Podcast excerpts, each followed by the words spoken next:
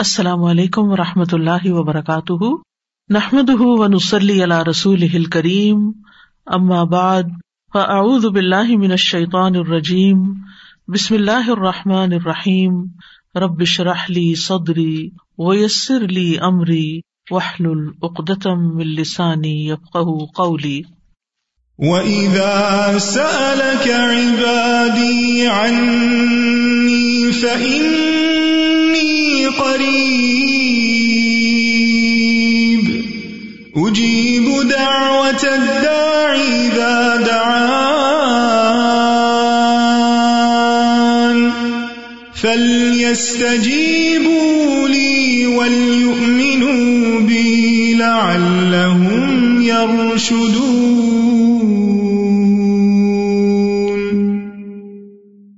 اور جب میرے بندے آپ سے میرے بارے میں سوال کریں تو کہہ دیجیے بے شک میں قریب ہوں۔ میں پکارنے والے کی پکار کا جواب دیتا ہوں۔ جب وہ مجھے پکارے تو ان کو چاہیے کہ وہ میرا حکم مانے اور مجھ پر ایمان رکھے تاکہ وہ ہدایت پا جائیں۔ بلا شبہ یقیناً اللہ سبحان تعالی قریب ہے۔ اللہ تعالیٰ ہماری پکار سنتا ہے۔ نہ صرف یہ کہ سنتا ہے بلکہ جواب بھی دیتا ہے۔ ہماری دعائیں قبول فرماتا ہے۔ لہذا ہمیں اس کو پکارتے رہنا چاہیے، دعائیں مانگتے رہنا چاہیے۔ دعا مانگنا افضل ترین عبادت ہے۔ دعا میں استعمال کیا ہوا وقت عبادت شمار ہوتا ہے۔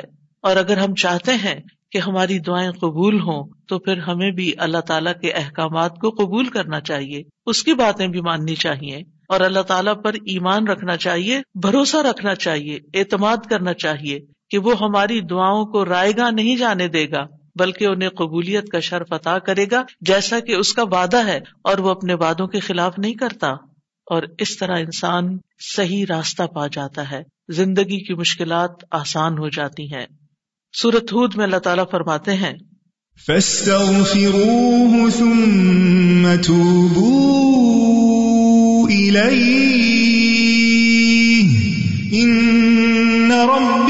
قریب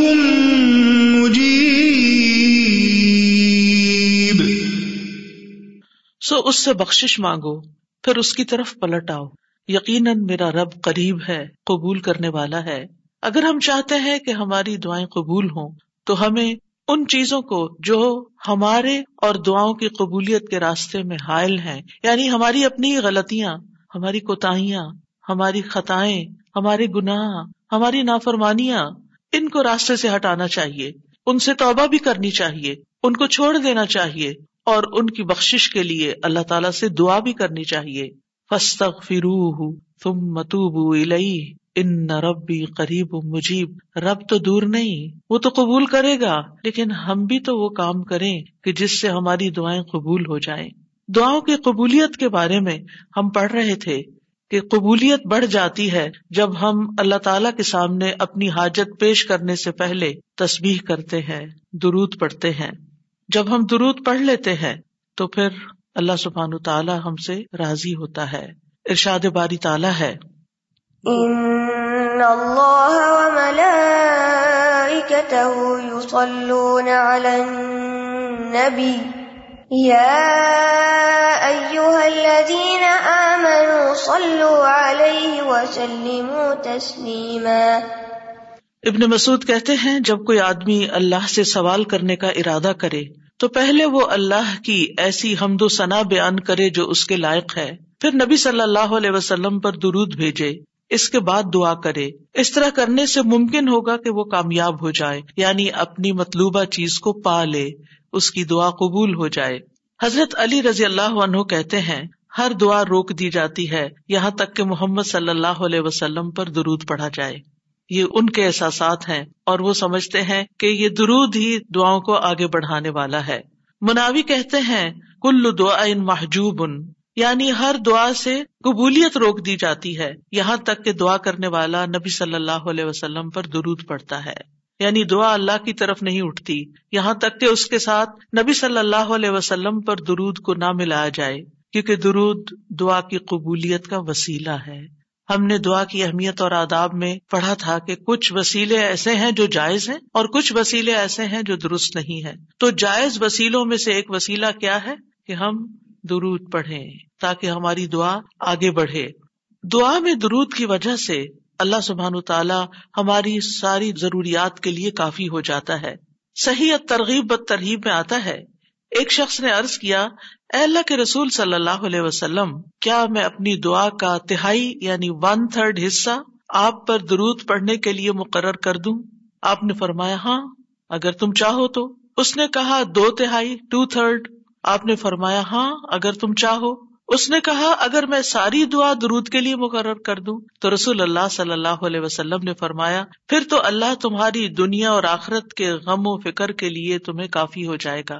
اس کا یہ مطلب نہیں ہے کہ ہم پھر کوئی دعا مانگے ہی نہ اس کا مطلب یہ ہے کہ زیادہ سے زیادہ درود پڑھے یعنی دعائیں تو ہم مخصوص وقت میں پڑھتے ہیں یا پھر جب جب کوئی ضرورت پیش آتی ہے۔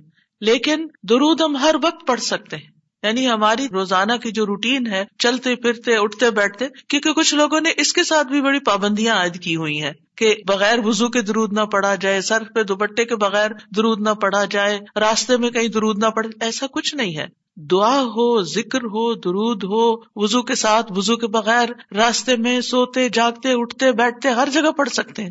صرف یہ ہے کہ نماز جو ہے، وہ وزو کے بغیر نہیں ہوتی، وہ پوری طرح سطر ڈھانکے بغیر نہیں ہوتی۔ آپ لمبی سے لمبی نماز پڑھ رہے ہیں، لیکن آپ نے ایسا دوپٹہ اوڑا ہوا ہے کہ آپ کے بال جھلک رہے ہیں، تو آپ کی نماز نہیں ہوگی، آپ کی محنت ضائع ہو جائے گی۔ لیکن درو شریف کے وقت اگر آپ کام کر رہے ہیں، مثلاً کھانا پکا رہے ہیں اور آپ نے دوپٹہ اتار کے ایک طرف رکھا ہوا ہے کہ بار بار وہ بیچ میں اٹک رہا ہے، تو کوئی عرض نہیں، سر ننگا بھی ہے تو دروشی پڑھ سکتے ہیں۔ تو درو شریف پڑھتے رہنے سے انسان کے سارے مسائل حل ہو جاتے ہیں، خاص طور پر اگر آپ کے دل پر بوجھ ہے، غم ہے، پریشانی ہے، تو درود ان چیزوں کو دور کرنے والا ہے، ان کا اضالہ کرنے والا ہے۔ یہ دنیا اور آخرت کی خیر کو جمع کرنے والا ہے۔ کیونکہ اللہ تعالیٰ جس کو غم اور فکر میں کافی ہو جائے، تو ایسا شخص دنیا اور آخرت دونوں کی پریشانیوں سے نکل جائے گا۔ کیونکہ نبی صلی اللہ علیہ وسلم نے درود کی فضیلت کیا بتائی کہ پھر اللہ تعالیٰ اس کو دنیا اور آخرت کے ہم و غم کے لیے کافی ہو جائے گا۔ یعنی پھر سارے معاملات آپ کے اللہ کے سپرد ہو جائیں گے۔ یعنی ادن یکفی اللہ ما احمک تمہاری دینی، دنیاوی اخروی معاملات، ہر چیز میں جو پریشانیاں ہیں ان شاء اللہ وہ دور ہو جائیں گی۔ اس کی وجہ کیا ہے؟ اس کی وجہ یہ ہے کہ انسان اللہ سبحان تعالی کی طرف متوجہ ہوتا ہے اور ایک محسن کے احسانات کو یاد کرتا ہے۔ یعنی جیسے شکر نعمتوں کو بڑھاتا ہے نا ل ان شکر تم لزید اگر تم نے شکر ادا کیا تو میں تمہیں کیا کروں گا؟ اور نعمتیں دوں گا۔ درود شریف کیا ہے؟ اگر آپ غور کریں تو درود کیا ہے؟ درود دراصل نبی صلی اللہ علیہ وسلم کے ہم پر جو احسانات ہیں کہ آپ نے ہمیں ایمان سے روشناس کیا، قرآن سے روشناس کیا، حکمت سے روشناس کیا اور ہماری خاطر دعائیں کی، بے شمار احسانات ہیں نا آپ صلی اللہ علیہ وسلم۔ آج ہم آپ کو کیا بدلا دے سکتے ہیں؟ کس شکل میں بدلا دے سکتے ہیں؟ ہم آپ کے لیے کیا کر سکتے ہیں؟ ہمارے والدین ہمارے ساتھ احسان کرتے ہیں تو ہم ان کی خدمت کرتے ہیں۔ ہم ان کو کچھ پکا کے دے دیتے ہیں، ہم ان کو کچھ کھلا دیتے ہیں، ہم ان کو کچھ گفٹ دے دیتے ہیں۔ یعنی مختلف طریقے سے ماں باپ کو خوش کرنے کی کوشش کرتے ہیں، چاہے انہیں ضرورت ہو یا نہ ہو۔ ہم سب ایسے ہی کرتے ہیں نا۔ یعنی ہم یہ تھوڑی دیکھتے ہیں کہ ان کو اس وقت ہمارے لاڈ پیار کی ضرورت ہے یا نہیں ہے، وہ دکھی ہے پریشان ہے یا نہیں ہے ہم اپنی محبت کا اظہار کسی نہ کسی شکل میں کرتے رہتے ہیں۔ وہ فوت ہو جاتے ہیں تو پھر کیا کرتے ہیں؟ پھر ان کو وزٹ نہیں کر سکتے، ان کو دیکھ نہیں سکتے، ان کو کچھ دے نہیں سکتے، انہیں کچھ کھلا پلا نہیں سکتے۔ پھر ہم ان کے لیے بس صرف دعائیں کرتے ہیں یا صدقہ خیرات کر دیتے ہیں۔ یہی چیزیں ان کو فائدہ دیتی ہیں۔ نبی صلی اللہ علیہ وسلم کے احسانات ہم پر سب انسانوں سے زیادہ ہیں۔ ہمارے ماں باپ سے بھی زیادہ ہیں ہم پر۔ اگر ہم سیرا پڑھیں اور دیکھیں کہ آپ نے کتنے دکھ اٹھائے، کتنے غم اٹھائے، کتنی پریشانیوں سے گزرے تو حیران ہو جاتا ہے انسان کہ اتنی بھی سچی خیر خائی کسی انسان کے اندر ہو سکتی۔ ان نبی اولا بالمؤمنین من انفسہم۔ نبی تو تم پر، تم سے بھی زیادہ تمہارے لیے مہربان ہے۔ یعنی ہم اپنی جانوں کے بارے میں اتنے فکر مند نہیں ہوتے، ہم اپنے آپ کو خود جہنم کی آگ سے بچانے کے لیے وہ فکر نہیں کرتے، جتنی فکر ہمارے نبی صلی اللہ علیہ وسلم نے ہمارے لیے کی۔ تو ان کے احسانات کا بدلا کیسے دیں گے ہم؟ ہم ان کے لیے کیا کریں گے؟ ہم ان کے لیے درود پڑھیں گے۔ تو یہ درود کا پڑھنا آپ کے احسانات کا بدلا تو ہم کہاں سے دے سکتے ہیں، لیکن اس کے جواب میں ایک شکریہ ادا کرنے کا انداز ہے۔ ان کی مہربانیوں کو اکنالج کرتے ہیں۔ کیونکہ جو شکر گزار انسان ہوتا ہے، وہ دنیا میں بھی مطمئن ہوتا ہے، اس کی ایک فلفلمنٹ ہوتی ہے، اور پھر یہ ہے کہ اس کے آگے کے مرحلے بھی آسان ہوتے وہ جس کے ساتھ بھی شکر گزاری کا معاملہ کرتا ہے، عام انسانوں کے ساتھ بھی، تو وہ ان کا محبوب بن جاتا ہے۔ تو جب ہم اللہ تعالیٰ کا شکر ادا کرتے ہیں، تو کیا ہم اللہ کے محبوب نہیں ہوں گے؟ جب ہم رسول اللہ صلی اللہ علیہ وسلم کا شکریہ ادا کرتے ہیں، اور شکریہ ادا کرنا صرف زبان سے تھینک یو کہنا نہیں ہوتا وہ مختلف طریقے سے کسی کو دعا دینا بھی یعنی اگر ہم کسی کے احسان کا بدلا صرف دعا کی شکل میں بھی دیتے ہیں، تو یہ بھی شکریہ ادا کرنے کی بہت بڑی قسم ہے۔ اور پلٹ کر واپس تو اپنے اوپر ہی آتا ہے۔ یعنی جب شکر کسی کا ادا کرتے ہیں، جب کسی کے احسان مند ہوتے ہیں۔ ایک ہوتا ہے بس صرف تکلفن رسمن ایک فیشن کے طور پہ، ایک روٹین کے طور پر کسی کو تھینک یو تھینک یو بول دینا، نہیں۔ دل سے جینولی دوسرے کا شکر گزار ہونا، یہ اس کے دل میں آپ کی محبت بڑھاتا ہے۔ اس میں آپ کی نیت یہ نہیں ہوتی کہ وہ مجھ سے محبت کرے۔ نہیں، آپ اس کو اکنالج کر رہے ہوتے ہیں، اس کا احسان مان رہے ہوتے ہیں اور اللہ تعالیٰ اس کے دل میں آپ کی محبت ڈال دیتا ہے۔ اور جو نا شکرے انسان ہوتے ہیں، جو نا قدرے ہوتے ہیں، سب سے پہلے تو ہم اللہ ہی کے حق میں نا قدرے ماں قدر اللہ حق کا قدری ہی۔ ہم نے اللہ کی قدر ہی نہیں کی جیسا قدر کرنے کا حق ہے۔ ہم نے نبی صلی اللہ علیہ وسلم کی قدر ہی نہیں کی جیسا کہ قدر کرنے کا حق ہے۔ تو ہماری یہ تصبیحات اور ہمارا یہ درود شریف اس قدر کی طرف بڑھنے کا ایک چھوٹا سا جسچر ہے کہ ہم واقعی اس بات کو مانتے ہیں کہ ان کے ہم پر احسانات تھے۔ لہٰذا جب ہم درود پڑھتے ہیں تو اس کا مطلب یہ ہے کہ ہم نے باقی چیزیں چھوڑی اور ہم آپ کا حق ادا کرنے کی طرف متوجہ ہو گئے۔ تو یہ چیز اللہ تعالیٰ کو کتنی پسند آتی ہوگی کہ یہ اپنے لیے کچھ نہیں مانگ رہا، اپنے لیے نہیں کچھ مانگ رہا، اپنی باتیں نہیں کر رہا۔ یہ اپنے غموں کو بھول کے، اپنے کاموں کو چھوڑ کے صرف نبی صلی اللہ علیہ وسلم پر درود بھیج رہا یعنی ان کا احسان مان کر، ان کا شکریہ ادا کرتے ہوئے ان کے لیے دعا کر رہا ہے۔ نبی صلی اللہ علیہ وسلم اللہ تعالیٰ کے محبوب ہیں۔ سب سے بہترین بندے ہیں، سب سے بہترین نبی ہیں۔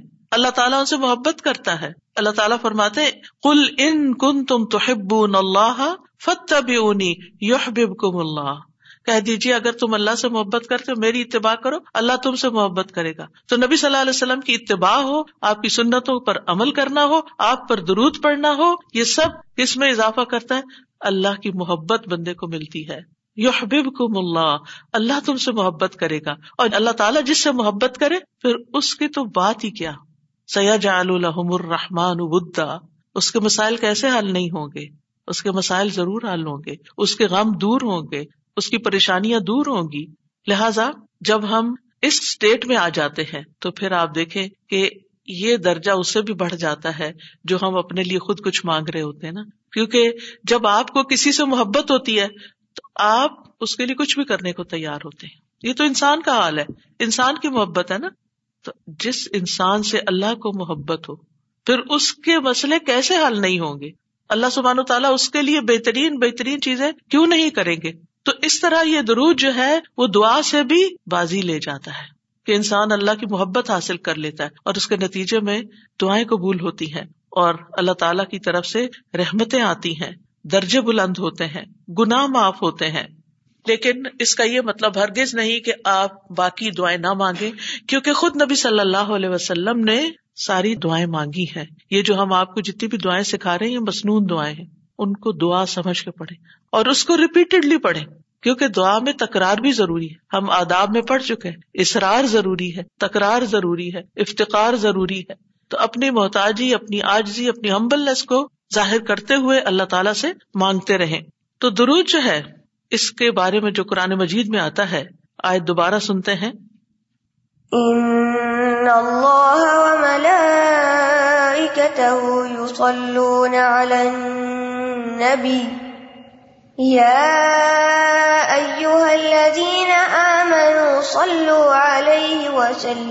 تسلیما۔ بے شک اللہ اور اس کے فرشتے نبی پر رحمت بھیجتے ہیں۔ اے لوگو جو ایمان لائے ہو، تم بھی ان پر درود بھیجو اور خوب خوب سلام بھی بھیجتے رہا کرو۔ ان اللہ و ملائی کا النبی۔ اللہ سبحان و تعالی خود اور اس کے فرشتے نبی صلی اللہ علیہ وسلم پر درود بھیجتے ہیں۔ اللہ سبحان و تعالیٰ درود بھیجتے ہیں، اس کا کیا مطلب ہے؟ یعنی اللہ سبحان و تعالی ملا اعلی میں، آسمانوں کی بلند مجلس میں اپنے بندے، اپنے نبی محمد صلی اللہ علیہ وسلم کی تعریف کرتے ہیں۔ ان کے بلند مرتبے اور ان کی بلند شان کی خبر دیتے ہیں۔ اللہ تعالیٰ ان کی خود تعریف کرتے ہیں، ثنا کرتے ہیں۔ آپ پر رحمتیں اور برکتیں نازل کرتے ہیں۔ اور فرشتے فرشتے بھی درود بھیجتے ہیں۔ جیسے فرشتے تسبیح کرتے ہیں نا اور جیسے کائنات کی باقی چیزیں سب اللہ کی حمد و ثنا کرتے ہیں، تو نبی صلی اللہ علیہ وسلم پر بھی فرشتے درود بھیجتے ہیں۔ اور ان کا درود بھیجنا کیا ہے؟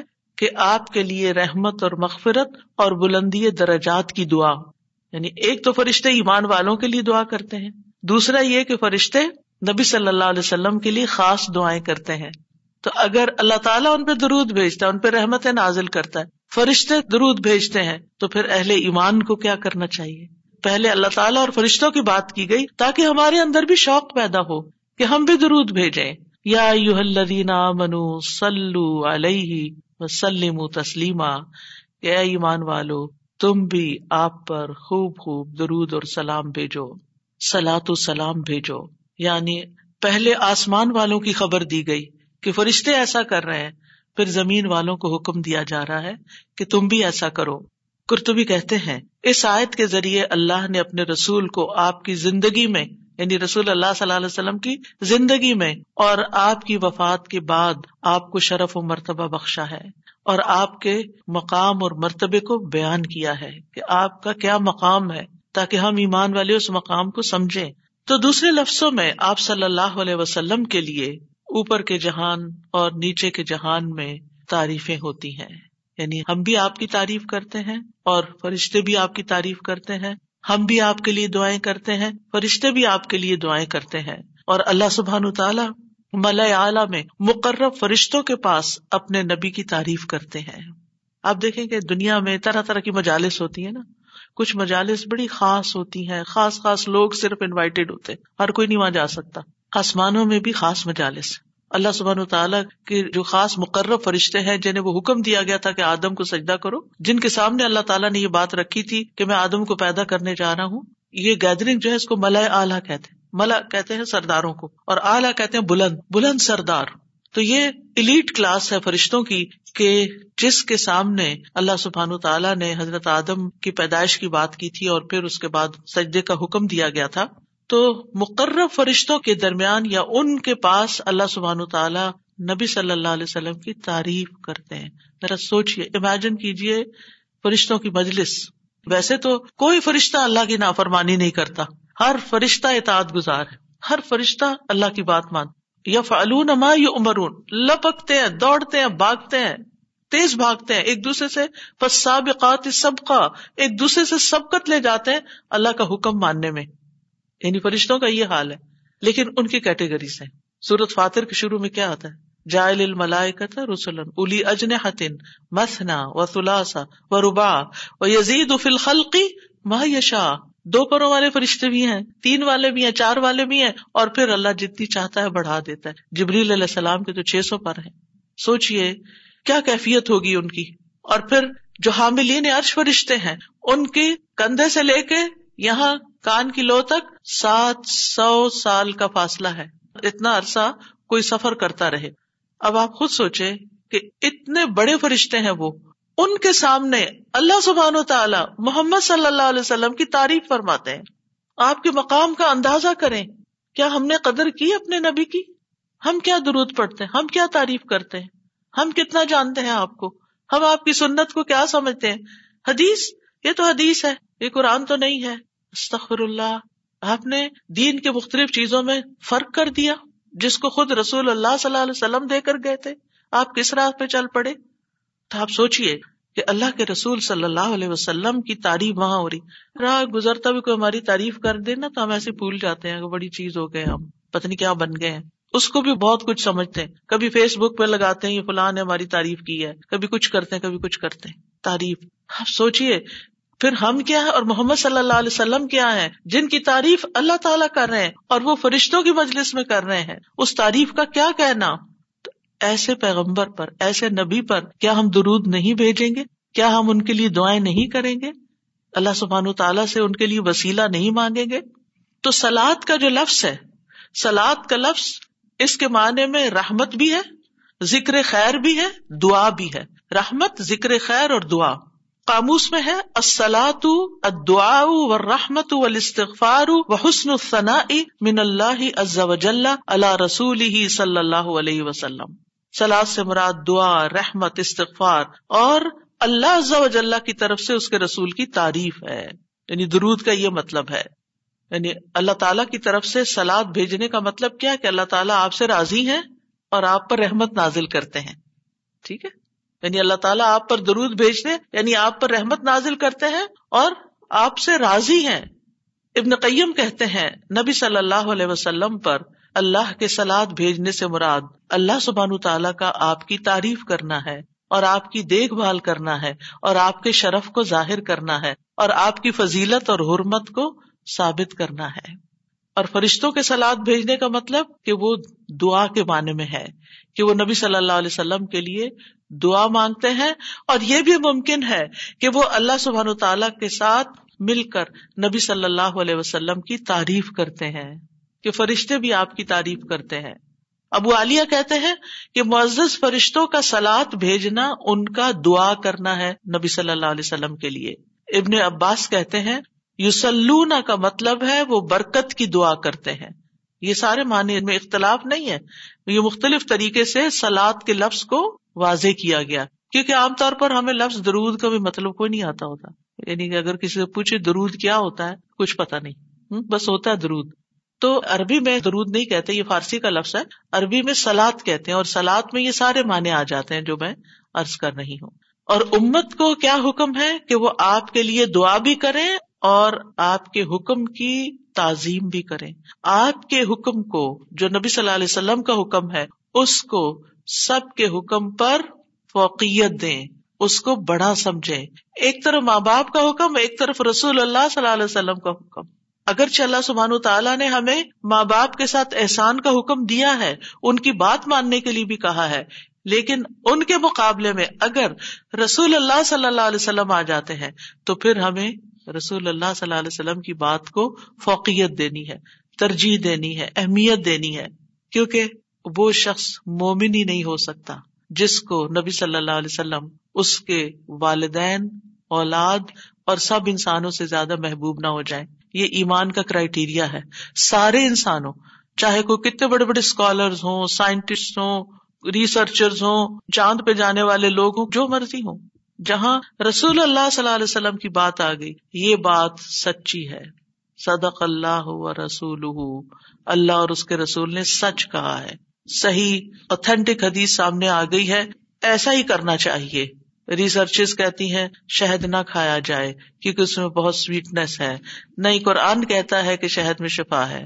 نبی صلی اللہ علیہ وسلم نے تجربہ کروایا تھا ایک شخص کو، وہ شہد سے پہلے بیمار ہوا تھا اور پھر اسی سے ہی وہ ٹھیک ہوا تھا، جس کا پیٹ خراب ہوا تھا۔ ہمارا یقین ہے، اگر شہد خالص ہے، شہد شہد ہے، کچھ اور نہیں۔ تو پھر پھر اسی میں ہی شفا ہے۔ یہ ہو نہیں سکتا۔ کہ جو بات قرآن کہہ دے اور جو بات نبی صلی اللہ علیہ وسلم کہہ دے، پھر اس میں کوئی شک باقی رہے۔ کوئی شک نہیں ہمیں۔ اس شک کو دل سے نکالنا ہے۔ دو چیزیں ایمان میں خلل ڈالتی ہیں، شبہات اینڈ شہوات۔ کیونکہ جب ہمارے اندر ڈاؤٹس آ جاتے ہیں نا کسی چیز کے بارے میں، تو پھر ہمارا یقین اٹھ جاتا ہے، پھر ہمارا عمل کمزور ہو جاتا ہے۔ اور اسی طرح جب ہماری خواہشات آگے آ جاتی ہیں، تو پھر ہم لیزی ہو جاتے ہیں۔ ہم اپنی مرضی پسند کے محبوب کام کرنے لگتے ہیں اور دوسرے کاموں کو پیچھے کر دیتے ہیں، چاہے وہ ہمارے لیے زیادہ فائدے کی کیوں نہ ہو ابن کئیم کہتے ہیں، ہمارا آپ پر سلاد بھیجنا یہ ہے کہ ہم اللہ تعالیٰ سے مطالبہ کرتے ہیں، ہم اللہ تعالیٰ سے دعا کرتے ہیں اللہ کہ اے اللہ، ہمارے نبی کی اور بھی زیادہ تعریف کریں اور آپ کی فضیلت اور شرف کو ظاہر کریں۔ اور آپ کی تقریم اور اپنی قربت کا آپ ان کے لیے اظہار کریں۔ یعنی اے اللہ تعالیٰ، آپ ان کو اور زیادہ محبوب بنا لیں، اور زیادہ ان کو عزت دیں، اور زیادہ ان کے درجے بلند کرے اور یہ سچے دل سے تو دعا اسی کی ہوگی نا جو نبی صلی اللہ علیہ وسلم سے محبت کرتا ہوگا۔ اور آپ کی اہمیت کو جانتا ہوگا۔ ان لوگوں کا درود کیا درود ہوگا جو نبی صلی اللہ علیہ وسلم کو وہ عزت اور مقام دیتے ہی نہیں جو واقعی ان کا ہے۔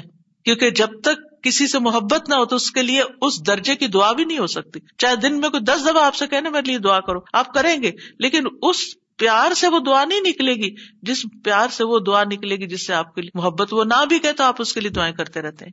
اور پھر یہاں پر اس آیت میں صرف سلاد کی بات نہیں، بلکہ کیا فرمایا؟ وہ سلیم تسلیما سلیم آپ کو سلام کا تحفہ بھی دیں۔ صرف سلاد نہیں، بلکہ سلام بھی کریں۔ تسلیم کا کیا مطلب ہے؟ کہ آپ پر خیر و برکات نازل ہوں، آپ پر اللہ کی رحمتیں ہوں، سلامتیاں ہوں، اور آپ ہر طرح کی تکالیف اور آفتوں سے محفوظ رہیں، ہر طرح کے نقائص سے پاک رہیں۔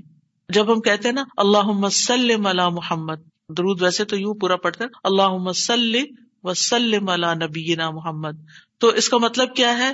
کہ یا اللہ، محمد صلی اللہ علیہ وسلم کے لیے آپ کی دعوت میں یعنی آپ نے جو دعوت دی لوگوں کو اسلام کی طرف آپ کی امت میں اور آپ کے ذکر خیر میں ہر طرح کی سلامتی لکھ دے، ہر طرح کے نقص سے سلامتی ہو جائے۔ اور اس طرح امت آپ کے لیے جتنی دعائیں کرتی جا رہی ہے یعنی جب سے نبی صلی اللہ علیہ وسلم کے بارے میں یہ آیت اتری اور جب سے صحابہ کرام اور پھر تابعین تب تابعین اور امت کے باقی لوگ ان ساری صدیوں میں آپ کے لیے یہ دعا کر رہے ہیں، ان ساری دعاؤں کے اس درود کے نتیجے میں آپ کا مقام بلند ہوتا جا رہا، ہوتا جا رہا، ہوتا جا رہا۔ ہے آپ سوچیے کہ اللہ سبحان تعالیٰ کتنا قدردان ہے۔ نبی صلی اللہ علیہ وسلم نے اپنی نبوت کی مختصر زندگی میں جو محنت کی سو کی، لیکن اس کا انعام اور سلا کتنی خوبصورت شکل میں اللہ تعالیٰ دے رہا ہے کہ دنیا میں آپ کا نام بلند کر رہا ہے اور آپ کو بلندی عطا کر رہا ہے اور آپ کے لیے سب سے دعائیں کرنے کو کہہ رہا ہے۔ یعنی درود کیا ہے نبی صلی اللہ علیہ وسلم کے لیے دعا۔ اور وہ دعائیں اللہ تعالیٰ قبول بھی کرتے جا رہے اور اس کے نتیجے میں نبی صلی اللہ علیہ وسلم کے درجات بلند ہوتے چلے جا رہے ہیں۔ تو سوچیے جو سنت کی پیروی کرے گا، جو آپ کے مشن کو آگے لے کے بڑھے گا، جو اخلاص کے ساتھ اس رستے کو اپنائے گا، جو یہی کام کرے گا جو محمد صلی اللہ علیہ وسلم نے کیے، جو آپ کا پیروکار ہوگا، جو آپ کی سنت کا متبع ہوگا، جو آپ کے اس مشن یعنی دین کی تبلیغ کے کام کو آگے لے کر بڑھے گا۔ کیا اللہ تعالیٰ اس کو ایسے ہی چھوڑ دیں گے؟ کیا اللہ سبحان تعالیٰ اس کی قدر نہیں کریں گے؟ ہم سب انسان کسی نہ کسی طرح دنیا میں بلندی چاہتے ہیں۔ کوئی ڈگری کے ذریعے، کوئی مال کے ذریعے، کوئی کسی ذریعے دوسروں سے آگے نکلنا چاہتا ہے، بلند مرتبہ ہونا چاہتا ہے۔ لیکن اس راستے کو چھوڑ دیتے ہیں، کیونکہ اس راستے کو بظاہر یوں لگتا ہے کہ اس سے کیا ملے گا ہمیں؟ اس سے کون سی بلندی مل جائے گی؟ اور اس طرح ہم نبی صلی اللہ علیہ وسلم کے طریقہ کار کو چھوڑ کر اور طریقوں کو اختیار کرنے لگتے ہیں۔ ہم سمجھتے ہیں شاید اس میں زیادہ خیر ہے، یا اس سے ہمیں زیادہ بھلائی یا کوئی بڑائی مل جائے گی۔ نہیں، اصل بات یہ ہے کہ ہمیں جو عزت یہ دین دے سکتا ہے، جو مرتبوں کی بلندی، جو اللہ کی رحمتیں، جو خیر اور لازوال نعمتیں جنہیں کبھی ختم نہیں ہونا، جو اس راستے سے مل سکتی ہیں، وہ دنیا میں کوئی اور راستہ ہے ہی نہیں ان سب نعمتوں کو پانے کا۔ پھر بھی ہم اپنے دین کو حقیق سمجھتے ہیں اور دین کی خدمت کو فارغ وقت کا کام سمجھتے ہیں اور پورے خوشی اور محبت اور خلوص کے ساتھ یہ کام نہیں کرنا چاہتے۔ ہمیں ضرورت رہتی ہے کہ کوئی اور آئے، دھکا اسٹارٹ کرے اور پھر ہم آگے بڑھے کوئی ہمیں موٹیویٹ کرے تو پھر ہم کچھ کریں؟ ہم خود سے کچھ کرنے والے نہیں۔ ہم کس بات کے انتظار میں ہیں؟ اصل مشکل یہ کہ ہمارے یقین میں کمی ہے۔ تو اس یقین کو بڑھانے کی ضرورت ہے۔ تو اللہ سبحان و تعالیٰ اپنے فرشتوں کے بعد ایمان والوں کو حکم دیتا ہے کہ اے مومنو، تم تو زیادہ حقدار ہو کہ نبی پر درود و سلام بھیجو۔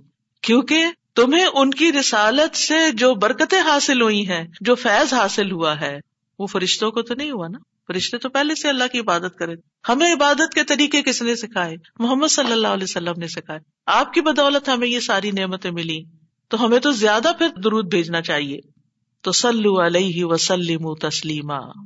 تو آپ کا حق اور آپ کی عزت اور آپ کی قدردانی صرف یہ نہیں کہ ہم آپ کی شان میں کوئی گستاخی نہ کریں یا کوئی گستاخی کرے تو اس کے پیچھے پڑ جائیں۔ آپ کا مقام اس سے زیادہ کا متقاضی ہے کہ آپ پر درود و سلام بھیجا جائے۔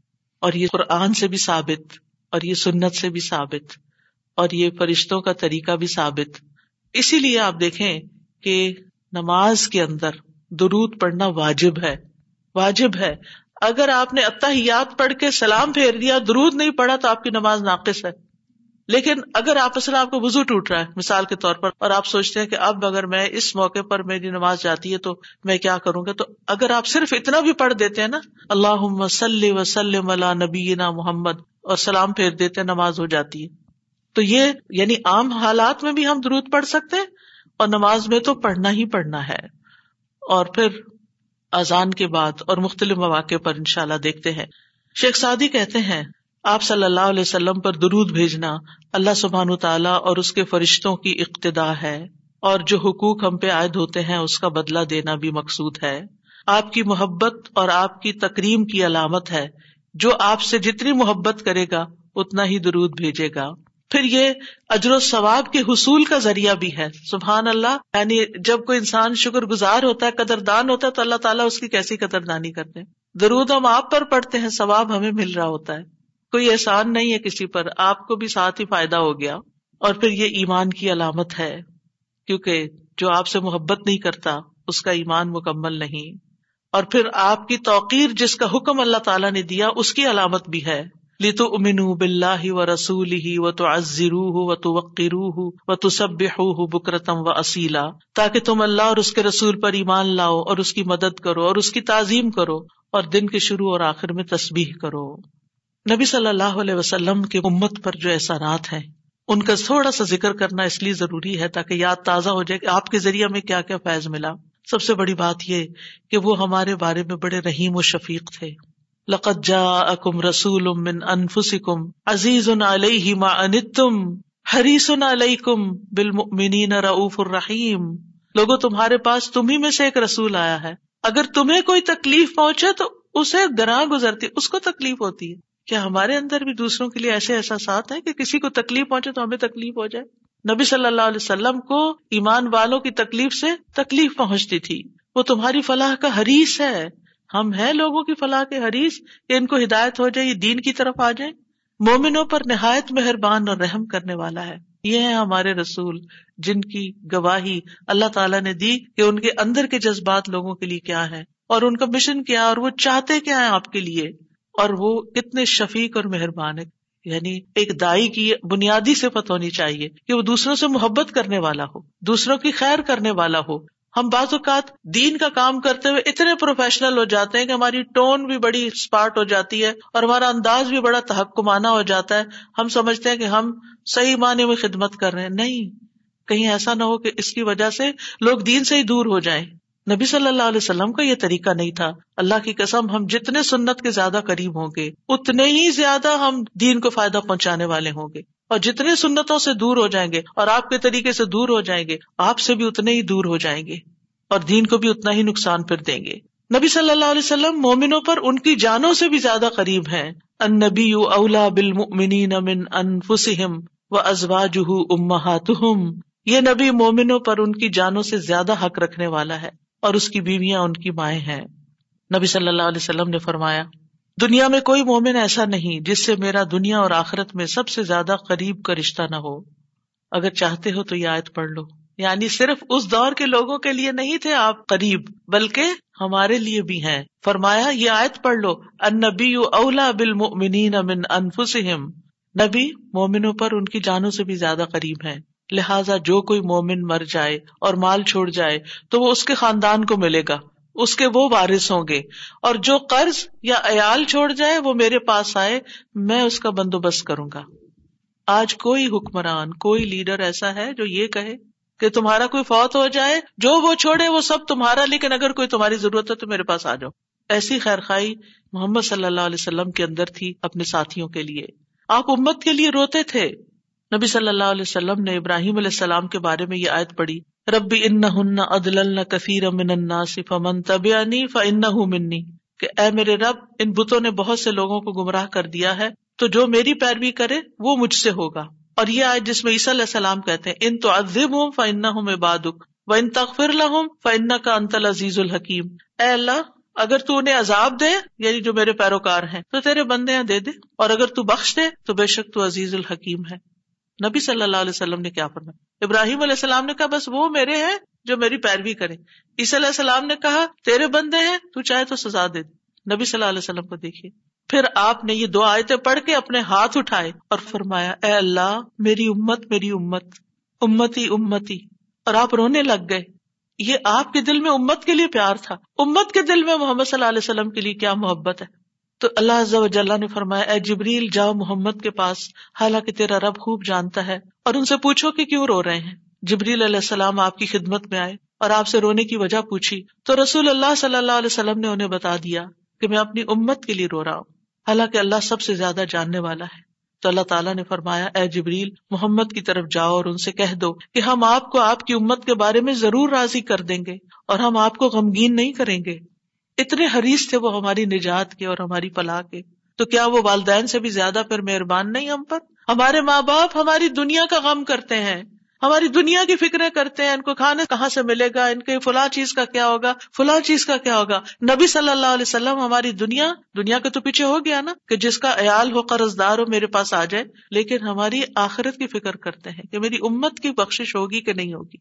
ایک دفعہ کوئی لا الہ الا اللہ محمد الرسول اللہ کہہ کر اس دین میں داخل ہو جاتا ہے، تو پھر محمد صلی اللہ علیہ وسلم اس کے لیے مہربان ہو جاتے ہیں، اس کے لیے غمگین ہو جاتے ہیں کہ اس کی بخش ہو جائے۔ آپ ہر نماز میں امت کے لیے دعائیں کرتے تھے، ہر نماز میں۔ حضرت عائشہ کہتی ہیں، میں نے رسول اللہ صلی اللہ علیہ وسلم کو خوش طبیعت دیکھ کر کہا، اے اللہ کے رسول میرے لیے اللہ تعالیٰ سے دعا کرے آپ نے فرمایا اللہ مغفر لے عائشہ ماں تقدم من ذنبها و ماں تأخر و ماں اسرت و اعلنت اے اللہ، عائشہ کے سب گناہ بخش دے، جو اس نے پہلے کیے، جو بعد میں کیے، جو چھپا کے کیے، جو اعلانیہ کیے۔ خوشی سے حضرت عائشہ نے ہنسنا شروع کر دیا۔ یہاں تک کہ ہنستے ہنستے ان کا سر رسول اللہ صلی اللہ علیہ وسلم کی گود میں جا پڑا۔ آپ نے پوچھا، کیا تمہیں میری دعا نے خوش کر دیا؟ انہوں نے کہا، بھلا، مجھے کیا ہے کہ آپ کی دعا خوش نہ کرے، آپ کی دعا سے ہی خوش ہوئی ہوں۔ آپ نے فرمایا، اللہ کی قسم میں ہر نماز میں اپنی امت کے لیے یہ دعا کرتا ہوں۔ یہ احسانات ہیں آپ کے ہم پر۔ اور آپ نے اپنی مقبول ترین دعا جو تھی اپنی امت کے لیے محفوظ کر لی۔ نبی صلی اللہ علیہ وسلم نے فرمایا، مجھ سے کہا گیا، آپ مانگے کیونکہ ہر نبی نے مانگا ہر نبی کو ایک مقبول دعا دی گئی ہے کہ جو اللہ تعالیٰ ضرور قبول کرے گا۔ لیکن میں نے اپنا سوال قیامت کے دن کے لیے مؤخر کر دیا، ڈیلے کر دیا، وہاں جا کے مانگوں گا۔ اور وہ تمہارے لیے ہوگا۔ اور لا الہ الا اللہ کی گواہی دینے والے ہر شخص کے لیے ہوگا۔ ہمیں اگر اللہ تعالیٰ کی طرف سے یہ پیغام آئے کہ کوئی ایک دعا مانگ لو، وہ ضرور قبول ہوگی، تو ہم تو جھٹ سے اپنے لیے کوئی دنیا کی دعا مانگ لیں گے جو جلد ختم بھی ہو جانے والی۔ اس سے آپ کی حکمت کا اندازہ لگائیں اور ہمارے لیے آپ کی محبت کا اندازہ کریں۔ آپ کی وجہ سے امت کو شفات ملے گی۔ نبی صلی اللہ علیہ وسلم نے فرمایا، مجھے پانچ چیزیں ایسی دی گئی جو مجھ سے پہلے کسی کو نہیں دی گئی، ان میں سے ایک مجھے شفات عطا کی گئی۔ یعنی نبی صلی اللہ علیہ وسلم کو شفات کا حق دیا گیا۔ نبی صلی اللہ علیہ وسلم امت کی شفات کی خاطر تمام رات فکر مند رہے۔ ابو ذر کہتے ہیں، ایک مرتبہ رسول اللہ صلی اللہ علیہ وسلم نے نماز شروع کی اور ساری رات صبح تک ایک ہی آیت رکو اور سجود میں پڑھتے رہے۔ کہ اللہ، اگر تو انہیں عذاب میں مبتلا کر دے تو یہ تیرے بندے ہیں اور اگر تو انہیں معاف کر دے تو تو بڑا غالب حکمت والا ہے۔ جب صبح ہوئی تو میں نے عرض کیا یا رسول اللہ، آپ ساری رات صبح تک رکو اور سجود میں ایک ہی آیت پڑھتے رہے۔ آپ دیکھیے کہ وہ جو سوال اکثر آتا ہے نا کہ سجدے میں قرآن دعا پڑھ سکتے ہیں یا نہیں، اس کا یہ جواب ہے، ٹھیک ہے؟ کہ قرآن آیت جو دعا کی شکل میں ہو، وہ پڑھ سکتے ہیں۔ آپ صلی اللہ علیہ وسلم نے فرمایا، میں اپنے رب سے اپنی امت کے لیے سفارش کا حق مانگ رہا تھا۔ یہ دعا کر کے امت کے لیے سفارش کا حق مانگ رہا تھا۔ جو اللہ نے مجھے عطا کر دیا، اور ان شاء اللہ یہ ہر اس شخص کو نصیب ہوگی جو اللہ کے ساتھ کسی کو شریک نہیں ٹھہراتا، شرک نہیں کرتا۔ ابن عباس کہتے ہیں، رسول اللہ صلی اللہ علیہ وسلم نے فرمایا، اللہ نے میرے لیے میری امت کی غلطی اور بھول چوک اور جس پر ان کو مجبور کر دیا جائے، اس سے درگزر فرمایا ہے۔ اور یہ بھی آپ کا ایک احسان ہے ہم پر۔ نبی صلی اللہ علیہ وسلم نے اپنی امت کو مشقت میں نہیں ڈالا، بس وہ کام سکھائے جو وہ کر سکتے تھے آسانی سے۔ آپ صلی اللہ علیہ وسلم نے فرمایا، اگر میری امت پر مشقت نہ ہوتی تو میں انہیں ہر نماز کے وقت وزو کرنے کا حکم دیتا۔ یعنی چاہے وزو ہوتا پھر بھی دوبارہ حکم دیتا۔ لیکن اگر وزو ہے تو دوبارہ نہ بھی کرو۔ یہ آسانی دیا آپ نے۔ آپ اپنی امتیوں کو آگ سے بچانے کی شدید ہرس رکھتے تھے۔ نبی صلی اللہ علیہ وسلم نے ایک مرتبہ فرمایا، میری مثال اور لوگوں کی مثال اس شخص کی طرح ہے، جس نے آگ روشن کی۔ جب اس کے چاروں طرف روشنی پھیل گئی، تو پروانے اور کیڑے مکوڑے جو آگ پہ گرتے ہیں، اس میں گرنے لگے۔ وہ آدمی ان کو آگ سے دور کرتا ہے، لیکن وہ اس کے قابو میں نہیں آتے، بلکہ آگ میں داخل ہو جاتے ہیں۔ اسی طرح میں تمہاری کمروں سے پکڑ پکڑ کر تمہیں آگ سے روکتا ہوں اور تم اس میں گرتے جاتے ہو۔ یعنی میں تمہیں روکتا ہوں کہ وہ غلط کام نہیں کرو، کہ جو آگ کی طرف لے جانے والے ہیں۔ اور تم رک نہیں رہے۔ اسی طرح آپ صلی اللہ علیہ وسلم نے اپنے بعد آنے والے امتیوں کے لیے بھی محبت کا اظہار کیا ہے۔ حدیث میں آتا ہے، آپ نے فرمایا، کاش میں اپنے بھائیوں سے مل پاتا۔ نبی صلی اللہ علیہ وسلم کے صحابہ نے ارض کیا کیا ہم آپ کے بھائی نہیں؟ آپ نے فرمایا، تم میرے صحابہ ہو۔ میرے بھائی وہ لوگ ہیں جو مجھ پر ایمان لائے ہوں گے، لیکن میری زیارت نہ کر سکے ہوں گے۔ یعنی آپ کے بعد دنیا میں آئے ہیں۔ پھر یہ ہے کہ دروشی پڑھنے کے فائدے کیا ہیں؟ یہ تو تھا کہ آپ کے احسانات ہیں ہم پر، لہٰذا ہمیں انسان ہونے کی حیثیت سے ہمارے اوپر لازم ہے کہ احسان کا بدلا چکائے اور ہم آپ پر درود پڑھیں۔ لیکن ویسے فائدے کیا ہیں؟ ایک بار درود بھیجنے پر دس رحمتیں ملتی ہیں۔ صحیح مسلم کی روایت میں آتا ہے۔ سنن نسائی میں آتا ہے، جو شخص مجھ پر ایک مرتبہ درود بھیجے گا، اللہ اس پر دس مرتبہ رحمت نازل کرے گا۔ اس کے دس گنا معاف ہوں گے، اس کے دس درجات بلند ہوں گے۔ ایک اور روایت میں آتا ہے، جو شخص میری امت میں مجھ پر اخلاص سے، دل سے ایک بار درود پڑے گا، تو اللہ اس وجہ سے اس پر دس رحمتیں بھیجے گا اور اس کی وجہ سے اس کے دس درجے بلند فرمائے گا، اس کے لیے دس نیکیاں لکھے گا، دس گناہ معاف فرما دے گا۔ فائدے ہی فائدے، برکتیں ملیں گی۔ آپ نے فرمایا، مجھ پر درود بھیجا کرو، کیونکہ مجھ پر درود بھیجنا تمہارے لیے باعث برکت ہے اور میرے لیے اللہ سے وسیلہ کا بھی سوال کیا کرو۔ یعنی جو شخص درود بھیجتا ہے برکت اس پر آتی ہے۔ انسان کی ذات میں، عمل میں، عمر میں برکتیں آتی ہیں۔ امام ابن قیم نبی صلی اللہ علیہ وسلم کی ذات پر درود بھیجنے کے بارے میں کہتے ہیں، یہ درود بھیجنے والے شخص کی اپنی ذات کے لیے اس کے عمل، اس کی عمر میں برکت کا سبب ہے۔ اس کی مسلحتوں اور ضرورتوں کے اسباب میں سے ہے۔ کیونکہ درود بھیجنے والا اپنے رب سے دعا کر رہا ہوتا ہے کہ اللہ آپ پر اور آپ کی آل پر برکت نازل کرے۔ تو جب ہم آل پر برکت کی بات کرتے ہیں تو ہم خود بھی بیچ میں سب آ جاتے ہیں اور یہ دعا قبول ہو جاتی ہے۔ اسی لیے بدلا بھی اسی کی جنس سے ہوگا۔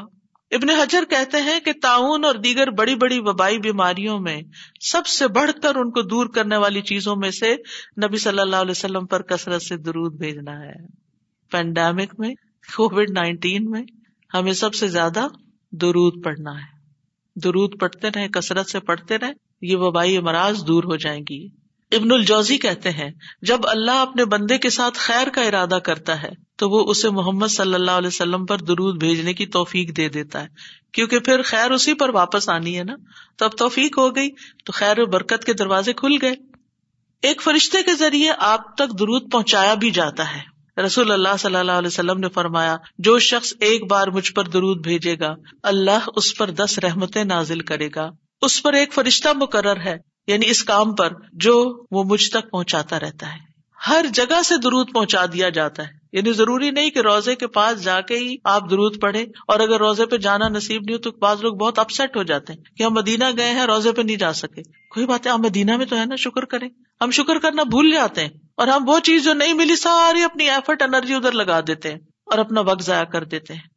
کیونکہ میں یہ بات اس لیے کر رہی ہوں کہ رمضان میں بھی بہت سے لوگ عمرے پہ جائیں گے اور آپ کو لیٹسٹ ریسٹرکشن کا پتا ہے کہ جب تک روزے کی بکنگ نہ ملے، آپ وہاں نہیں جا سکتے۔ اب بعض لوگ اس پہ پریشان ہو کے بیٹھ جاتے ہیں۔ تو پریشان نہ ہو آپ اس وقت اگر دل میں تنگی، تکلیف آئے تو کہ اللہ کے آمد کے دن مجھے اتنا دور نہ کرنا آپ سے۔ آج یہاں پہنچ کے بھی میں دور ہوں، قریب نہیں جا پا رہی۔ تو کہیں ایسا نہ ہو کہ قیامت کے دن دور ہو جاؤں۔ یہ سبق سیکھنے کی یہ بات۔ یعنی اچھے بڑے حالات تھے۔ لوگ ایک ایک عمرے میں کئی کئی دفعہ جا رہے ہوتے تھے، لیکن اب پہنچ کر بھی نہیں پہنچ پاتے۔ تو نعمتیں تو کبھی بھی جا سکتی ہیں انسان سے۔ جب نعمت جائے نا، محرومی ہو، تو یہ سوچے کہ اللہ آخرت میں محروم نہ کرنا۔ دنیا میں ایک چیز لے لیا وہاں نہ لینا، کیونکہ وہ محرومی اصل محرومی ہے۔ تو ایسے میں آپ دیکھیں کہ اگر آپ بیس میٹر دور بیٹھ کے بھی دروشی پڑھ رہے ہیں نا۔ مدینہ کے اندر پڑھ رہے ہیں، مکہ میں پڑھ رہے ہیں، کینیڈا میں پڑھ رہے ہیں، یہاں سے بھی آپ کا درود پہنچا دیا جاتا ہے۔ اللہ تعالیٰ کے ایسے لشکر ہیں، ایسے فرشتے ہیں سیکنڈ میں آپ کی بات کہاں سے کہاں چلی جاتی ہے۔ کیا یہ امیزنگ نہیں؟ اللہ تعالیٰ عرش پر ہوتے ہوئے جس کی بلندیوں کا ہم اندازہ بھی نہیں کر سکتے۔ یہاں ہماری باتیں سن رہے ہیں۔ اللہ تعالیٰ کے لیے کوئی چیز مشکل نہیں۔ وہ اسمی البصیر ہے۔ رسول اللہ صلی اللہ علیہ وسلم نے فرمایا تم کہیں بھی ہو مجھ پر درود بھیجو، کیونکہ تمہارا درود مجھ تک پہنچ جاتا ہے۔ پھر یہ کہ نبی صلی اللہ علیہ وسلم کی سفارش کے مستحق ہو جاتے ہیں وہ جو آپ پر درود بھیجتے ہیں۔ آپ نے فرمایا، جو میرے اوپر درود بھیجتا ہے یا میرے لیے وسیلہ مانگتا ہے، قیامت کے دن اس کے لیے میری شفات ثابت ہو جائے گی۔ یہ وسیلہ وہ خاص مقام ہے ایک جنت میں جو صرف ایک شخص کو ملے گا۔ اور وہ آپ صلی اللہ علیہ وسلم کے لیے ہم مانگتے ہیں کہ وہ سب سے اعلیٰ ترین مقام ہمارے نبی محمد صلی اللہ علیہ وسلم کو ملے۔ درود نہ پڑھنے والا بکیل ہے۔ آپ نے فرمایا، جس کے سامنے میرا ذکر ہو اور وہ مجھ پر درود نہ بھیجے، وہ بکیل ہے۔ درود نہ پڑھنے والے کے لیے دوری اور رسوائی ہے۔ مالک بن حوارث کہتے ہیں، رسول اللہ صلی اللہ علیہ وسلم ممبر پر چڑھے۔ جب پہلی سیڑھی پہ چڑھے تو فرمایا آمین، پھر دوسری پہ چڑھے تو فرمایا آمین، پھر تیسری پہ چڑھے تو فرمایا آمین، پھر فرمایا میرے پاس جبریل آئے اور فرمایا اے محمد، جس نے رمضان کا مہینہ پایا پھر اس کی بخش نہ ہو سکی، تو اللہ اس کو اپنی رحمت سے دور کر دے۔ میں نے کہا آمین۔ جبریل نے بد دعا کی، فرمایا، پھر فرمایا، جس نے اپنے دونوں والدین میں سے ایک کو یا دونوں کو پایا۔ اور آگ میں داخل ہو گیا۔ یعنی ان کی خدمت نہیں کی، ان کو راضی نہیں کیا۔ اللہ اس کو اپنی رحمت سے دور کرے۔ میں نے کہا، آمین۔ دعا جبریل مانگ رہے ہیں اور آمین محمد صلی اللہ علیہ وسلم کہہ رہے ہیں۔ فرمایا، جس کے سامنے آپ کا ذکر آیا اور اس نے آپ پر درود نہیں پڑا، اللہ اس کو اپنی رحمت سے دور کر دے۔ کہیے، آمین۔ میں نے کہا، آمین۔ ایک اور روایت میں آتا ہے، وہ شخص رسوا ہوا، جس کے سامنے آپ کا ذکر آیا اور اس نے آپ پر درود نہیں پڑا۔ میں نے کہا، آمین۔ تو دل ہی دل میں صلی اللہ علیہ وسلم پڑھ لینا چاہیے۔ اور اگر ایک مجلس میں کئی دفعہ آپ کا ذکر آ رہا ہے تو پورا لمبا درود شریف نہیں یعنی مختصر بھی پڑھ سکتے ہیں۔ انس بن مالک کہتے ہیں، نبی صلی اللہ علیہ وسلم نے فرمایا، جس کے پاس میرا ذکر کیا جائے، وہ ضرور مجھ پر درود بھیجے۔ اور فوراً پڑھنا چاہیے۔ سالی کہتے ہیں، اگر تاخیر کرے گا تو مذمت ہوگی یعنی پسندیدہ نہیں۔ اسی طرح آپ کا نام لکھتے وقت یعنی محمد لکھتے وقت ساتھ صلی اللہ علیہ وسلم لکھنا چاہیے۔ یہ آپ کی تعظیم کے تقاضوں میں سے ہے۔ سفیان سوری کہتے ہیں، اگر حدیث کے پڑھنے والے کو کوئی اور فائدہ نہ بھی ہو، تو اس کو یہ فائدہ ضرور حاصل ہوتا ہے کہ وہ رسول اللہ صلی اللہ علیہ وسلم پر درود بھیجتا ہے۔ جب تک وہ حدیث کی کتاب پڑھتا رہتا ہے، اس پر اللہ کی رحمت نازل ہوتی رہتی۔ اگر آپ بخاری کی کلاس میں بیٹھے ہوئے ہیں اور بار بار درود آ رہا ہے، اگر آپ کو حدیثیں نہیں بھی سمجھ آ رہی، تب بھی آپ پر رحمت آ رہی ہے۔ پھر آزان کے بعد نبی صلی اللہ علیہ وسلم نے فرمایا، جب تم مؤذن کو سنو تو اسی طرح کہو جیسے وہ کہتا ہے۔ پھر مجھ پہ درود بھیجو، کیونکہ جو مجھ پر ایک دفعہ درود بھیجتا ہے، اللہ تعالیٰ اس کے بدلے میں اس پر دس رحمت نازل فرماتا ہے۔ پھر مسجد میں داخل ہوتے وقت، نبی صلی اللہ علیہ وسلم جب مسجد میں داخل ہوتے تو پہلے درود و سلام پڑھتے تھے۔ پھر یہ پڑھتے اللہ مغفر لی جنوبی وفتاح لی ابا برحمت اگر ایک اسٹینڈی بنوا کے سامنے رکھ دی جائے نا اللہ وسلم وسلم اللہ نبی نا محمد، اور اس کے نیچے یہ والی دعا لکھ کے، تو اس سے کیا ہوگا کہ جو بھی داخل ہوگا، نظر پڑے گی تو ریمائنڈر ہو جائے گا۔ پھر ہر نماز کے پہلے اور آخری تشہد میں درو شریف پڑھنا۔ یعنی آپ صلی اللہ علیہ وسلم پہلے میں بھی پڑھتے تھے۔ تو اگر پہلے میں پڑھ لیا جائے کبھی، تو سجدہ صاحب کرنے کی نہیں ضرورت۔ پھر اسی طرح یہ کہ صفا مروا کی صحیح کرتے وقت، وہاں پر جب آپ چکر لگا رہے ہوتے ہیں تو ساتھ ساتھ درود بھی پڑھتے جائیں یعنی دعائیں کرنے کے علاوہ یعنی عام طور پہ ہم صرف اور مختصر ازکار یا دعاؤں پہ زیادہ رکھتے ہیں، درود بھول جاتے ہیں۔ اور خصوصاً جب ہم صفا کے پاس کھڑے ہوں، حضرت عمر کہتے ہیں کہ جب تم آؤ تو بیت اللہ کے ساتھ چکر لگاؤ اور پھر مقام ابراہیم پہ دو رکت پڑھو، پھر صفا کے پاس آؤ، کھڑے ہو جاؤ، بیت اللہ نظر آئے، سات بار اللہ اکبر کہو، ہر دو تقبیروں کے درمیان اللہ کی حمد و ثنا کرو اور درود بھی بھیجو، اپنے لیے دعا مانگو اور مروا پہاڑی پر بھی ایسا ہی کرو۔ پھر جمعہ کے دن اور رات، نبی صلی اللہ علیہ وسلم نے فرمایا، جمعہ کے دن اور رات کو کثرت سے مجھ پر درود بھیجو۔ بس جو آدمی ایک دفعہ درود بھیجے گا، اللہ اس پر دس رحمت نازل کرے گا۔ نماز جنازہ کی دوسری تکبیر کے بعد، قنوت نازلہ پڑھتے وقت، دعا کے شروع، آغاز اور اختتام پر مجالس میں یعنی جس مجلس میں آپ بیٹھے چاہے دنیا کے مجلس، تو اس میں بھی بیٹھے بیٹھے درود پڑھے نبی صلی اللہ علیہ وسلم نے فرمایا، جو لوگ کسی جگہ پر مجلس کریں بیٹھے ہیں، باتیں کر رہے ہیں، لیکن نہ اس میں اللہ کا ذکر کرے نہ اپنے نبی پر درود بھیجے تو وہ ان کے لیے نقصان کا باعث ہوگی۔ پھر اگر اللہ چاہے تو انہیں عذاب دے، اگر چاہے تو انہیں بخش دے۔ تو اس لیے درود وہاں بھی ضروری ہے۔ اور ایک اور روایت میں آتا ہے کہ قیامت کے دن ایسی مجلس ان کے لیے حسرت کا باعث ہوگی۔ اگرچہ وہ اپنے اجر و ثواب کی بنا پہ جنت میں داخل بھی ہو جائیں، لیکن انہیں اس مجلس پہ حسرت ہوگا، ہم وہاں بیٹھے تھے اور ہم نے ایک دفعہ بھی درود نہیں پڑھا۔ نبی صلی اللہ علیہ وسلم کے علاوہ دیگر امبیا پر بھی درود پڑھا جا سکتا ہے۔ آپ نے فرمایا، اللہ کے نبیوں اور رسولوں پر درود بھیجو۔ اس لیے کہ اللہ نے انہیں بھی میری طرح مبوس کیا تھا۔ اور بعض احادیث سے یہ پتا چلتا ہے کہ جب آپ نبیوں کا تذکرہ کرتے تو ان کے ساتھ صلی اللہ علیہ وسلم کہتے تھے۔ اسی لیے آپ نے دیکھا کہ فک القلوب کی کتاب کے اندر دیگر امبیا موسا صلی اللہ علیہ وسلم لکھا ہوتا ہے۔ ہم حیران ہوتے ہیں کہ یہ کیوں؟ تو یہ بھی سنت سے ثابت ہے۔ کیونکہ نبی صلی اللہ علیہ وسلم نے جب امبیا کا ذکر کیا ازہبو الا ابراہیم صلی اللہ علیہ وسلم فیاتون موسا صلی اللہ علیہ وسلم ازہبو الا عیسیٰ صلی اللہ علیہ وسلم۔ یعنی آپ جب یہ حدیث بیان کر رہے تھے تو نبیوں کے نام کے ساتھ یہ پڑھ رہے تھے۔ پھر یہ بھی ہے کہ صرف سنت سے ثابت شدہ درود پڑھنا چاہیے۔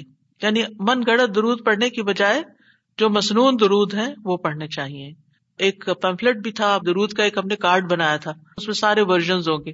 ورنہ قرآن اور مصنون دعاؤں کے شروع میں بھی دو تین ورژن موجود ہیں۔ تو اب میں بتا بھی دیتی ہوں۔ ایک درود ہے اللہ مسلی علی محمد و علی محمد۔ اے اللہ محمد اور علی محمد پر رحمت نازل فرما۔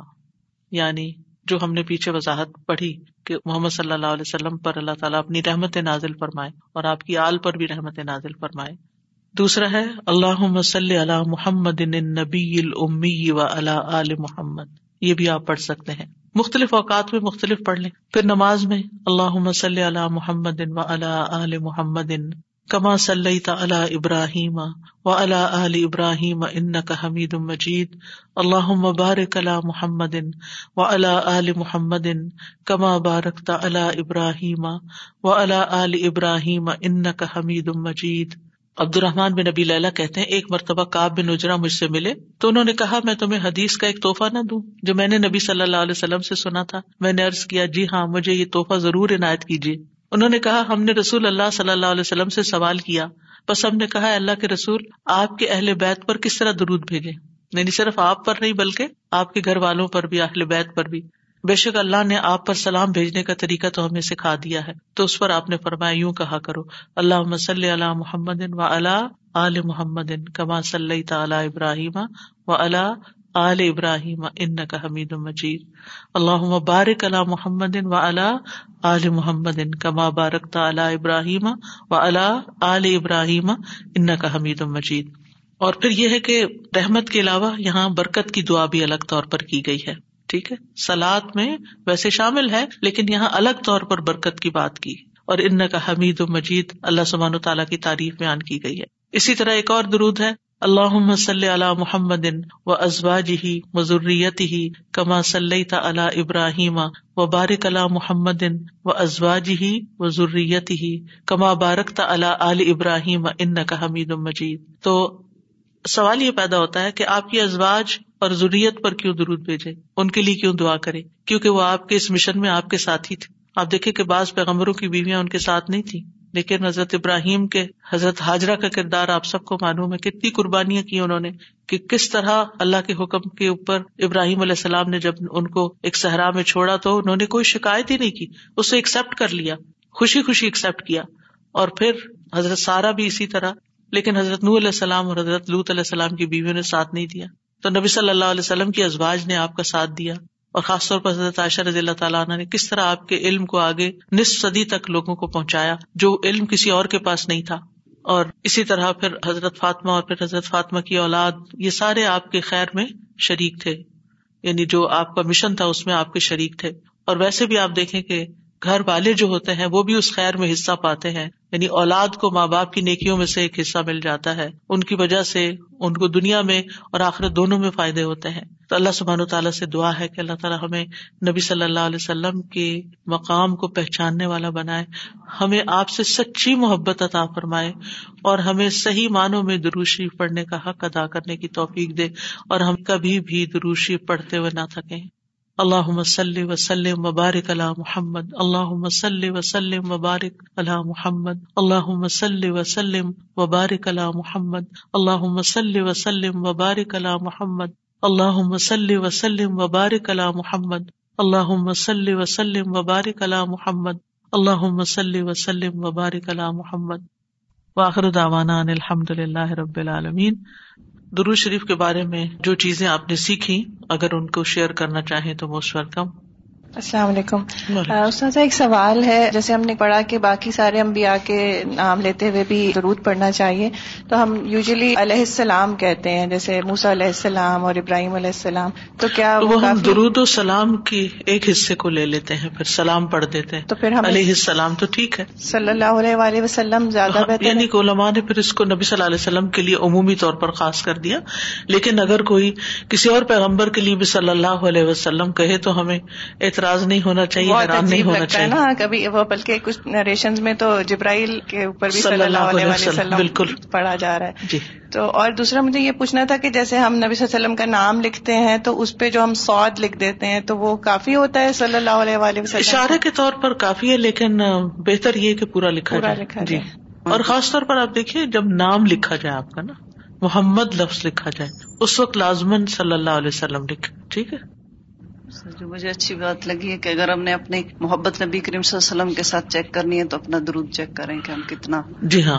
اگر ہم یہ دیکھنا چاہتے ہیں کہ ہمیں واقعی نبی صلی اللہ علیہ وسلم سے کتنی محبت ہے، تو پھر یہ دیکھنا چاہیے کہ ہمارے روزانہ کے اوراد میں اور روزانہ کی دعاؤں میں درود کا کتنا حصہ ہے۔ سر جی میں یہ سوچ رہی تھی کہ ہم اپنی دعاؤں کی قبولیت کے لیے کتنے وسیلے ڈھونڈتے رہتے ہیں اور یہ کتنا آسان اور جائز وسیلہ ہے۔ حضرت علی کا قول بھی ہے کہ ہر دعا روک دی جاتی ہے جب تک کہ درود نہ پڑھا جائے۔ بالکل۔ دعا مانگنے میں جتنا ہم وقت لگاتے ہیں وہ بھی ہماری عبادت ہے۔ جی۔ کیونکہ عموماً ہم نماز پڑھنے میں قرآن پڑھنے میں تو اتنا ٹائم لگاتے ہیں لیکن دعا مانگ میں ہم بہت جلدی کرتے ہیں۔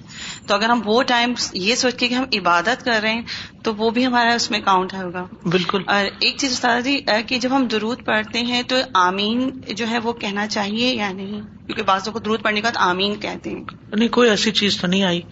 ویسے بھی عمومی طور پر ہم ہر دعا کے بعد آمین کہتے ہیں تو اس طرح کہہ دیں تو کوئی بات نہیں لیکن اس کو اس کا حصہ نہ بنائے جیسے سورت فاتحہ کے بعد آمین کہتے ہیں لازمی طور پر۔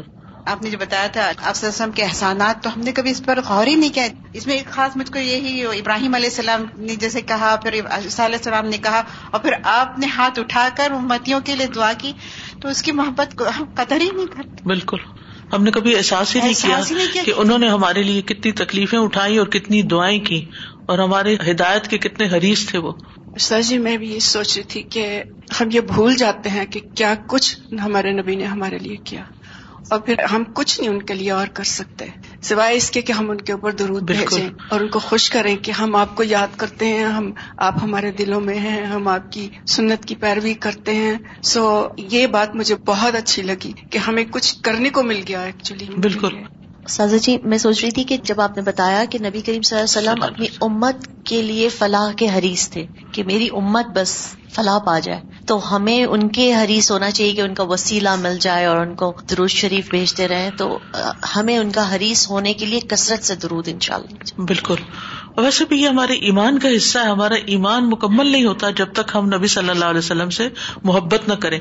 اور محبت ہمیشہ اظہار مانگتی ہے۔ یعنی آپ یہ نہیں کہہ سکتے میرے دل میں فلاں کی محبت ہے اور بس کافی ہے ہے نا دل میں؟ بتانے کی کیا ضرورت ہے؟ کیا واقعی ایسے؟ نہیں، ایک شخص نبی صلی اللہ علیہ وسلم کے پاس ہے اور کہنے لگا کہ مجھے فلاں سے محبت ہے۔ تو آپ نے اس سے پوچھا کہ کیا تم نے اس کو بتایا؟ اس نے کہا نہیں، فرمایا جاؤ اس کو بتاؤ۔ تو اگر آپ کو کسی انسان سے محبت ہے، اپنے بچوں سے محبت ہے پیرنٹ سے محبت ہے تو اس کا اظہار کرنا چاہیے کسی طریقے سے، چاہے زبان حال سے یا زبان قال سے۔ قال کا مطلب ہوتا ہے کہہ کے، اور حال کا مطلب ہوتا ہے کہ اپنے جسچر، اپنے ایکشن، اپنے عمل، اپنے معاملے، اپنے رویے کے ساتھ۔ کہ ظاہر ہو وہ محبت۔ تو اگر ہمیں نبی صلی اللہ علیہ وسلم سے محبت ہے، تو پھر وہ کس چیز سے ظاہر ہو رہی ہے؟ نہ ہم سنت کی پیروی کریں، نہ ہم دروشری پڑھیں، نہ ان کے طریقے پسند کریں۔ اس کے مقابلے میں ہم دوسروں کے ایٹیکیٹس اور ان کے دیے ہوئے مینرز اور ان چیزوں کو زیادہ امپورٹینس دیں۔ اور ہم کسی اور کلچر کو ڈپیکٹ کریں تو پھر محبت تو اسی کلچر سے ہے نا جس کا ہم اظہار کر رہے ہیں اپنے عمل سے۔ تو نبی صلی اللہ علیہ وسلم سے اگر محبت ہے تو پھر سنت کی پیروی بھی کرنی ہوگی اور درود بھی پڑھنا ہوگا۔ میں یہ سوچ رہی تھی، درود جب پڑھا تو دل کے اندر جذب اور کیفیت آپ سے سے محبت جو آ رہی تھی، اس کے ساتھ ساتھ میں یہ سوچ رہی تھی کہ اللہ تعالیٰ کا ہمارے اوپر کتنا بڑا احسان ہے۔ کہ اللہ تعالیٰ جو کام خود کرتے ہیں اور وہ فرشتوں کو کرنے کو کہتے ہیں اور اس کے اندر ہمیں بھی اللہ تعالیٰ نے حکم دیا کہ تم بھی شامل ہو جاؤ اس کے اندر۔ تو کتنا بڑا ایک اعزاز ہے کہ جو اللہ سبحانہ تعالیٰ نے ہمیں دیا اور وہ اتنے خوبصورت الفاظ کی صورت میں ہمیں سکھایا۔ اور ہم اسے پڑھتے ہیں اور پھر درجے بلند ہوتے ہیں ثواب اور وہ سب چیزیں الگ بات ہے لیکن اس سے مجھے بہت خوشی ہو رہی تھی پڑھتے میں ایک اور بات سوچ رہی تھی، کل بھی اسے بہت غور کری تھی کہ بہت ضروری ہے کہ ہم سب سیرا کو اسٹڈی کریں اور لائک سنا کو بھی اسٹڈی کیا کریں اور امپلیمنٹ کیا کریں جو بھی ہم کر سکتے ہیں اپنے حالات کے مطابق۔ کیونکہ یہ کر کے ہم زیادہ قریب ہو سکتے ہیں سنا کے قریب ہو کے ہم لائک رسول اللہ صلی اللہ علیہ وسلم کے قریب ہو سکتے ہیں اور تبھی ہم دین کا کوئی بہترین کام کر سکتے ہیں۔ بالکل۔ سبحان اللہ و اشد اللہ اللہ اللہ انت استخر و اطوب السلام علیکم و رحمۃ اللہ وبرکاتہ۔ اللهم صل على محمد وعلى آل محمد كما صليت على إبراهيم وعلى